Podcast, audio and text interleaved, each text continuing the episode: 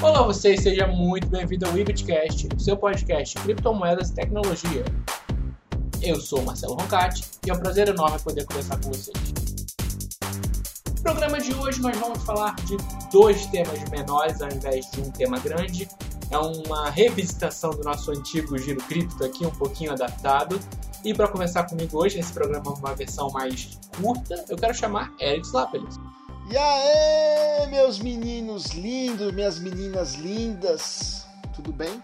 É isso aí, a gente vai falar hoje sobre, principalmente, a questão do halving do Bitcoin Cash. Já passou, teve agora o halving na primeira semana de abril, de falar um pouco do que decorreu desse halving, do que está acontecendo. A gente vai tocar no assunto também das consequências do coronavírus, dos efeitos do coronavírus no mercado cripto brasileiro, como está sendo isso. Tem uma notícia da Foxbit também que a gente vai comentar aqui no programa. Mas antes, quer negociar criptomoedas sem fazer um milhão de cadastros em diversas exchanges e sem perder tempo? Acesse bitpreço.com e encontre os melhores preços.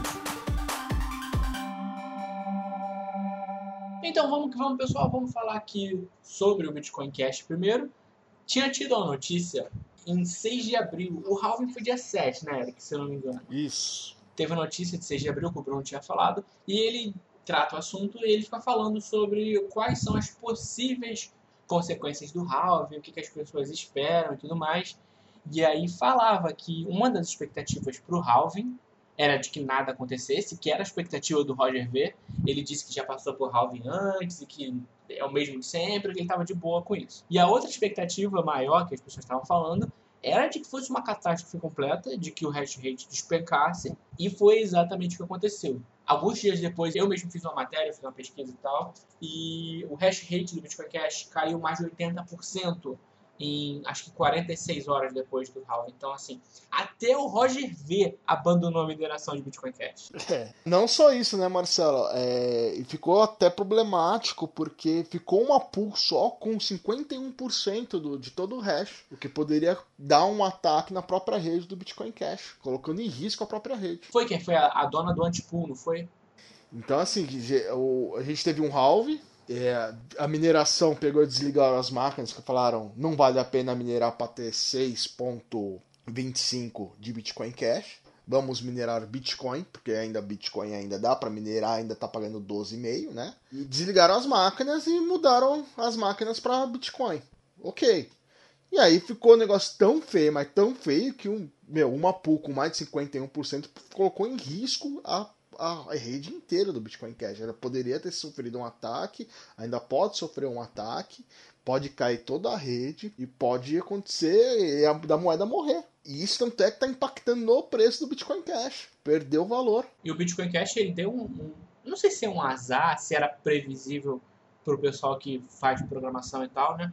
Mas como as máquinas do Bitcoin Cash, você tinha explicado que elas servem para ser usadas na mineração de Bitcoin e de Bitcoin SV, o halving dele veio antes do halving do Bitcoin SV, então as pessoas podiam migrar para Bitcoin SV, e aí com o halving do Bitcoin SV no dia 10, todo mundo migrou para o Bitcoin, ou seja, continuou muito da mesma maneira. Eu estava dando uma olhada no gráfico do hash rate do Bitcoin Cash, deu uma melhorada esses últimos dias, mas ainda está bem abaixo do que estava antes do halving.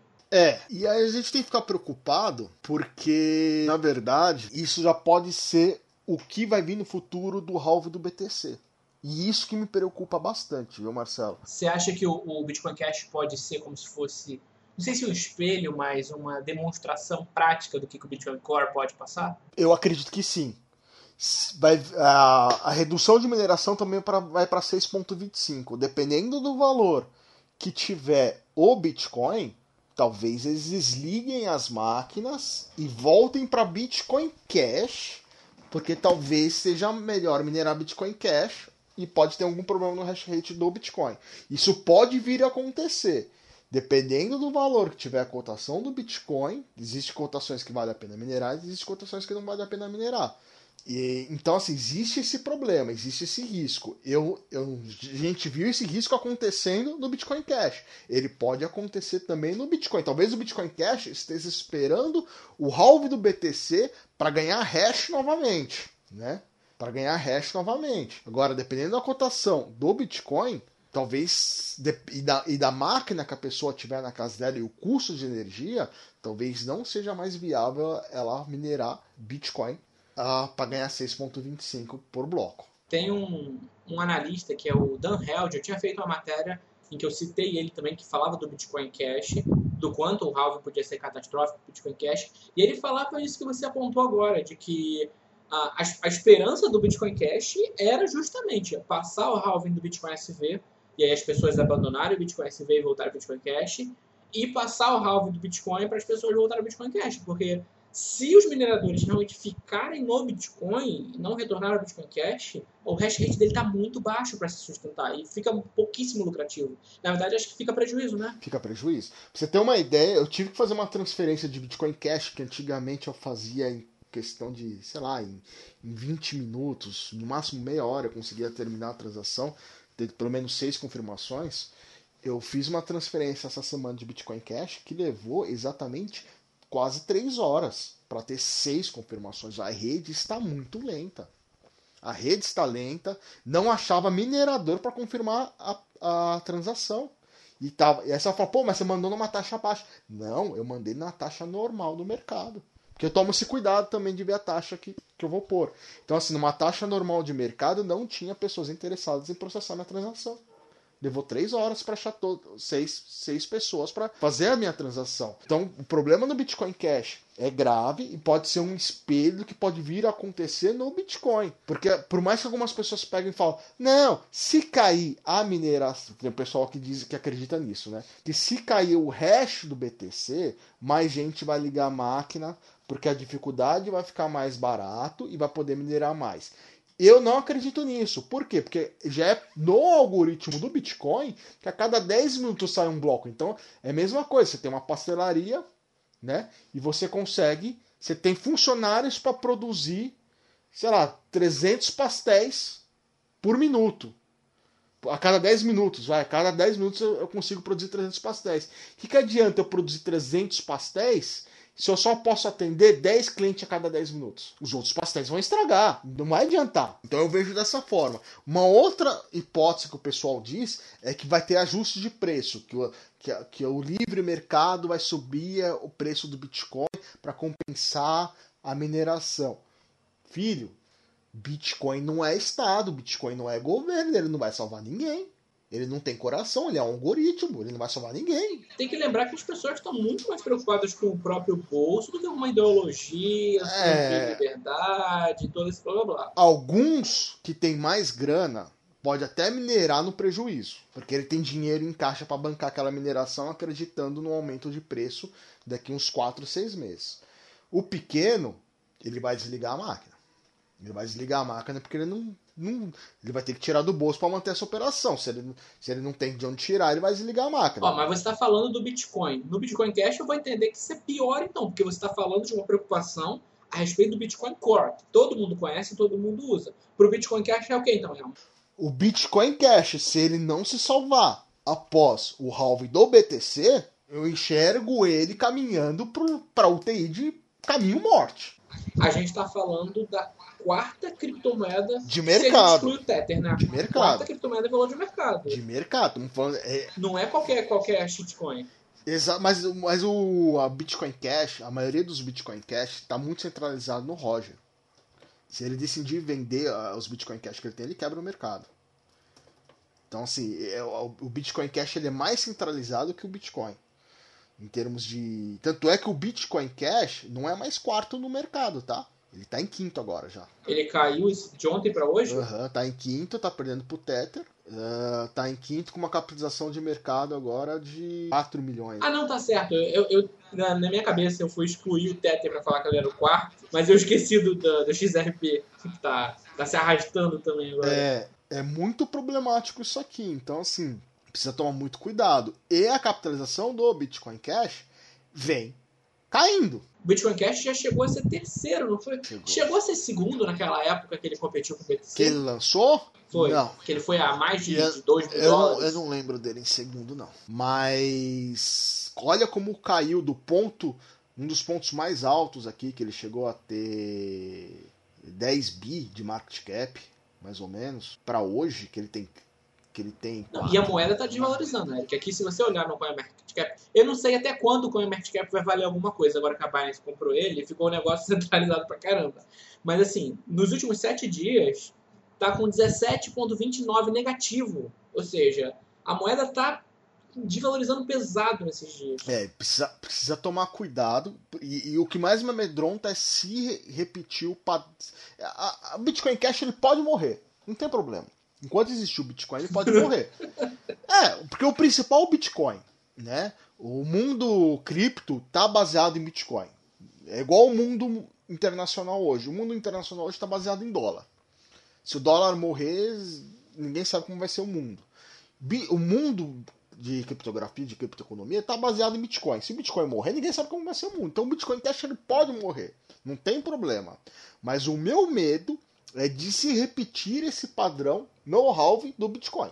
De perda de hash, de preço muito baixo, a ponto de não poder minerar, de centralizar mais ainda a mineração na mão de poucos, podendo até dependendo da forma que centralizar, ficar suscetível a um ataque de 51%, e aí é ladeira abaixo. O Cointelegraph tinha feito uma matéria, eu não, não, não olhei as fontes direitinho, mas eles falavam que para você fazer um ataque de 51% no Bitcoin hoje, precisaria de mais ou menos 93 Bitcoins por hora para bancar esse ataque.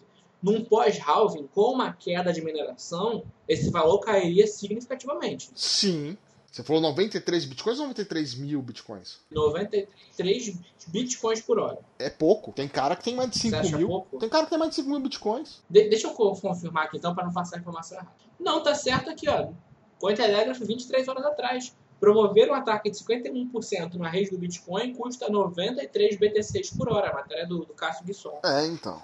Se cair a rede, o hash, vai ficar mais barato essa conta. Se ficar centralizado na mão de um, de, um, de, um, de uma pool de mineração, ela consegue fazer. Então esse é o problema. Já é, pode se recuperar? Pode, vai depender do preço. Entendeu? Mas eu acredito em grandes instabilidades no BTC devido ao que a gente viu no Bitcoin Cash nas, nas primeiros primeira quinzena, nos primeiros meses aí pós-halving. Se continuar nesse preço, se continuar dessa forma, tudo bem, vai entrar máquinas novas após o halving, ok, né? Mas só o grande tem dinheiro para trocar. O pequeno vai pegar empréstimo no banco para trocar a máquina? Difícil.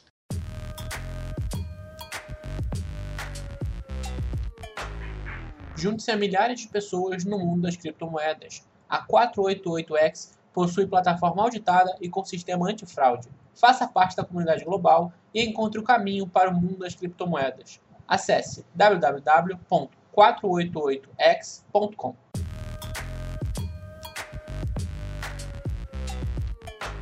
Vamos lá, dando sequência aqui ao nosso programa, a gente vai comentar a questão do coronavírus, que é o outro tema que está em alta nessa semana. A gente falou um pouquinho do halving do Bitcoin Cash, que acho que foi o principal tema cripto da semana. E o segundo tema que agora começa a surgir são algumas discussões relacionadas aos efeitos do coronavírus no mercado cripto. E a gente começa a ver isso nas empresas brasileiras, nas empresas da gringa a gente consegue acompanhar pelo site da gringa, que está começando realmente a dar um efeito, mas no Brasil agora a gente começa a sentir isso mais forte.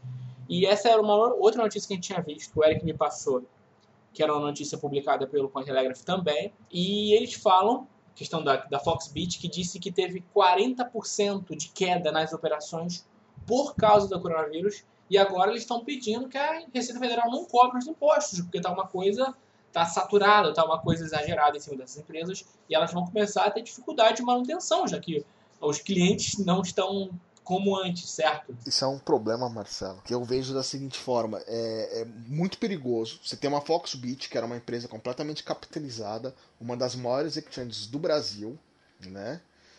Que já assumiu topos de primeiro, segundo lugar há tempos lá atrás. Não é uma exchange pequena, é uma exchange que tem um certo volume, né? E ela pedir para ver esse negócio de imposto, para tentar jogar para frente, para ver como é que vai fazer, é muito problemático. É, eu, eu, ainda mais ela falando que caiu 40% do volume, né? Então, assim, eu fico me perguntando das outras, das outras pequenas, como é que estão, né? A gente pode ter uma quebradeira aí é, em relação a exchanges, né? E é aquilo que a gente fala, não deixe os BTC, pelo amor de Deus, nas exchanges. A gente vive acendendo essa luzinha amarela, agora você tem que acender a luzinha vermelha. Porque a gente não sabe como está a situação financeira das empresas, das exchanges. Não deixe seu BTC lá. E me preocupa muito, Marcelo, porque assim, 40% de uma corretora grande é muita coisa. Às vezes uma pequena que estava lutando para sobreviver, que conseguia lá pagar suas contas, sobrava um lucro mínimo lá, se ela perde 40% também, pode, pode decretar falência dela. Ó, a Foxbit está em oitavo lugar no ranking do CoinMarketCap com um volume de 37 bitcoins e uma fatia de 4,5 do mercado. Se você parar para pensar que a Nox Bitcoin e o mercado Bitcoin juntos ocupam quase 50% do mercado, a Fox tem até uma parcela interessante. Não é, a Fox já teve dias melhores, ela já teve uma participação maior, mas ainda não é se desprezar e não é se jogar fora. É uma empresa grande no Brasil. É uma empresa grande. E assim, você já vê alguns movimentos de outras exchanges querendo lançar uma plataforma mais P2P. E aí a gente teve um curso também, as exchanges teve um custo adicional o ano passado, que é relacionado à Receita Federal, ao normativo da Receita Federal, que pro mal mal, ela teve que contratar mais pessoas, ela teve que contratar, aumentar o administrativo dela para fazer, para atender a Receita Federal. Talvez isso hoje não esteja mais cabendo. E esse é um problema. Então você tem uma Foxbit grande, importante no mundo cripto, no mundo cripto BR pedindo para jogar as contas para frente em relação ao imposto, porque vamos deixar claro, não é as contas desse mês. Era é as contas da apuração do ano passado, né? Mas olha só, deixa eu fazer aqui o advogado do diabo. O mercado Bitcoin, é, é óbvio, tudo é um pouco diferente quando a gente fala do mercado Bitcoin. Quando a gente fala de líder de mercado, vamos dizer assim. Porque quando você joga Bitcoin no Google, primeiro vai aparecer lá o mercado Bitcoin. Então, assim, isso ajuda bastante. Eles, eles se ranquearam muito bem mas o mercado Bitcoin teve um aumento do número de usuários nesse período de coronavírus. Se eu não me engano, chegou perto de 2 milhões, acho que era 1,8 milhão de novos hum. usuários, enquanto a Foxbit já tem uma queda de 45% na rentabilidade. Então, como é que você enxerga, enquanto a, a líder de mercado continua crescendo, as outras estão diminuindo? Pode entrar cadastro, isso não significa que esteja entrando dinheiro. Você se cadastrar em qualquer plataforma de, de exchange, você não precisa colocar dinheiro. Você vai lá e põe seus dados e cadastra. Até quando a gente fez um, um especial com, com a PagCrypto, ele foi falado, meu, tem muita gente que não que faz cadastro e não aparece na corretora para fazer nenhuma negociação há mais de um ano. E a gente precisa tomar cuidado que é o seguinte, não adianta eu ter cadastro, eu preciso, ter, preciso entrar dinheiro, preciso ter pessoas querendo comprar Bitcoin. Se hoje você que está ouvindo a gente está em casa preocupado se você vai ter emprego, preocupado se você tem que comprar comida para sua casa, preocupado se você vai ter que comprar remédio, preocupado com pagar aluguel, o dinheiro que você tem sobrando, você não vai investir em Bitcoin. Hoje, o normal seria você colocar esse dinheiro debaixo do colchão para uma emergência. É que eu acho que as condições dessa crise pediram esse tipo de ação. É. Se você, assim, eu pensava, por exemplo, antes da crise, antes da crise se agravar mesmo, a questão do coronavírus, que teria um aumento do mercado cripto que as pessoas iam procurar, o que eu, na época eu pensava ser ativo de segurança, mesmo em volta da volatilidade, eu pensava que, ah, nossa, está tendo uma crise, os mercados estão despencando, o que, que as pessoas vão fazer? Comprar. Elas vão comprar Bitcoin. Acabou que não se provou dessa maneira, principalmente porque tem toda a volatilidade do mercado cripto, mas porque as pessoas ficaram sem trabalho, ficaram sem renda. Sem Muita renda. gente está em casa e não trabalha de home office como eu e você, né? Sim, então assim, se você pegar uma pessoa que tem família, se ela tem lá mil reais sobrando, que é um, por nível brasileiro é um bastante dinheiro, né, para a média salarial Brasil, ela, ela vai olhar, e aí, compro, pego mil reais que está sobrando, compro cripto ou deixo aqui em casa caso eu precise sair correndo e comprar um remédio para alguém? Eu não sei se vou ter emprego mês que vem. Eu não sei como é que vai estar o mês que vem. Eu não sei se vou poder abrir minha loja no mês que vem. Quando você tem a certeza, ah, vou pegar esses mil, vou gastar, e fala, tudo bem, eu estou empregado mês que vem, eu pego parte do meu salário, pago as contas. E quando você não sabe se você vai ter emprego mês que vem?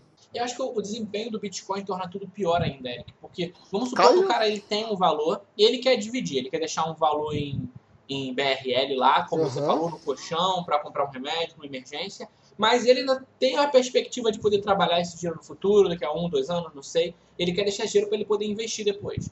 Há, há um pouco tempo atrás, a pessoa podia pensar: vou colocar em Bitcoin, porque tem ali minha segurança, eu consigo uma valorização ao longo do tempo tudo mais. Com a queda do dia 12 de março, nem essa segurança a pessoa tem mais. Imagina, você coloca lá o seu dinheiro E aí, do nada o negócio cai 40%. Cara. É, cai 40%. E, porque assim, o Brasil ele não mantém o preço do Bitcoin lá em cima. Quem vai manter o preço do Bitcoin lá em cima vai ser os americanos. O Brasil segue o preço do, do mercado global, né? Exatamente, o Brasil não forma preço no mercado internacional, né? São os, a maioria são os americanos, né? São o pessoal de fora, o pessoal que é gringo. Agora, o pessoal que é gringo, vou falar até do caso americano mesmo. Nos Estados Unidos não existe SUS, não. É, tem um conhecido de um amigo nosso que estava comentando com a gente que pegou o coronavírus, foi pro hospital, foi atendido e saiu com uma dívida de 100 mil reais. Entende isso? Porque lá é pago. Vai parcelar não sei quantas vezes, vai, vai, vai, vai, vai não sei como o cara vai pagar isso. Então o americano, que é o cara que, tipo, que normalmente tem poder para alavancar o preço do Bitcoin, cara tá desempregado, já bateu mais de 16 milhões de desempregados no, nos Estados Unidos. Os caras que estão ficando doentes vão parar no hospital, precisa pagar essa conta do hospital depois. 16 milhões, eu acho que eram 12 antes da crise. Já subiu. Mas 4 milhões é muita coisa, Eric. É mais. Já tem mais desempregados nos Estados Unidos que no Brasil. É, assim, teria que fazer uma busca com mais calma aqui. Mas a taxa de desemprego tinha caído forte no ano passado para 3,5%. Sim. E agora em março já estava em 4,4%. Ou seja, 0,9% em 4 meses é catastrófico. Ah, já foi, já foi.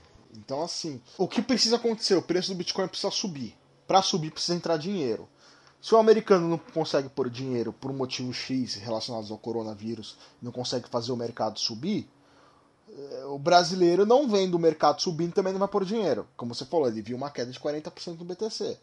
E outra, o brasileiro não, não sabe se vai ter emprego amanhã. Mas eu fiquei numa dúvida aqui. Quando você fala que o americano que faz o preço, você está desconsiderando a China ou, ou tem dados que, que, que, indicam isso mesmo? Porque eu, eu acabo pensando que a China e o mercado asiático em si, eu posso estar equivocado, mas eu acabo pensando que eles têm até mais peso que os Estados Unidos nessas, nessa flutuação de preço. E a China é o epicentro do coronavírus, né? Sim, mas tudo bem. Se a gente for colocar numa porcentagem quanto que o Bitcoin está na mão dos americanos e quanto está na mão da China, vamos dizer que esteja 30% na mão dos chineses, 20% na mão dos americanos. A China já foi uma, a China já foi o maior mercado de Bitcoin.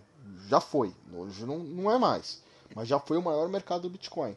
Então, assim, você começa a colocar, e aí o Brasil tem quantos por cento na capitalização do, mar, do market cap do Bitcoin? Tem quantos por cento? Um? Dois? Três? Você entendeu? A porcentagem, 20, que seja 20% a, a participação dos americanos no preço do Bitcoin.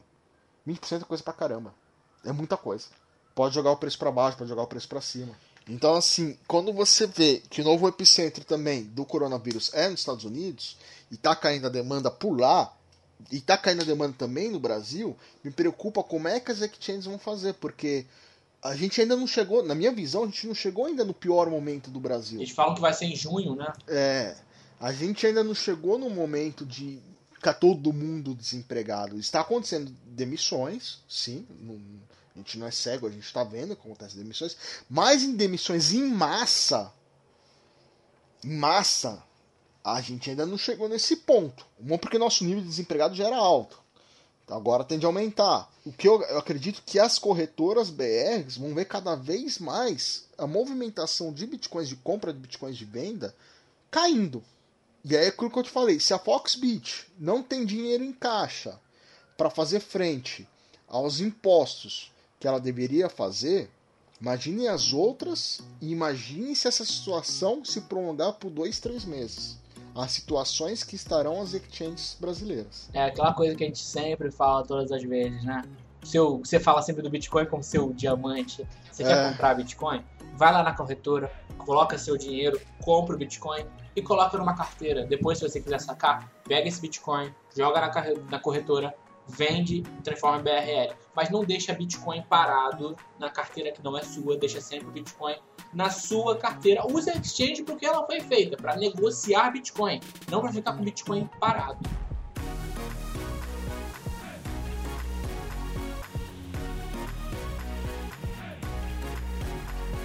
Muito bem, pessoal, estamos aqui finalizando o nosso Webcast de hoje. Tratamos de dois temas importantes para os nossos dias atuais falamos um pouquinho do Bitcoin Cash, a questão do halving, temos uma pequena entrada no que vai ser o halving do Bitcoin, que a gente deve falar muito em breve. falamos da questão dos efeitos do coronavírus na economia da, das exchanges, do meio cripto brasileiro principalmente. E eu quero agradecer muito aqui a presença do Eric, que esteve comigo discutindo esse assunto. Eric, por favor, quiser deixar qualquer recado, rede social, beijo pra mãe, papagaio periquito, espaço é seu.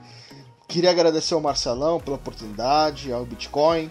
Queria agradecer você, ouvinte, que ouvindo esse, nosso papo até agora, até esse final.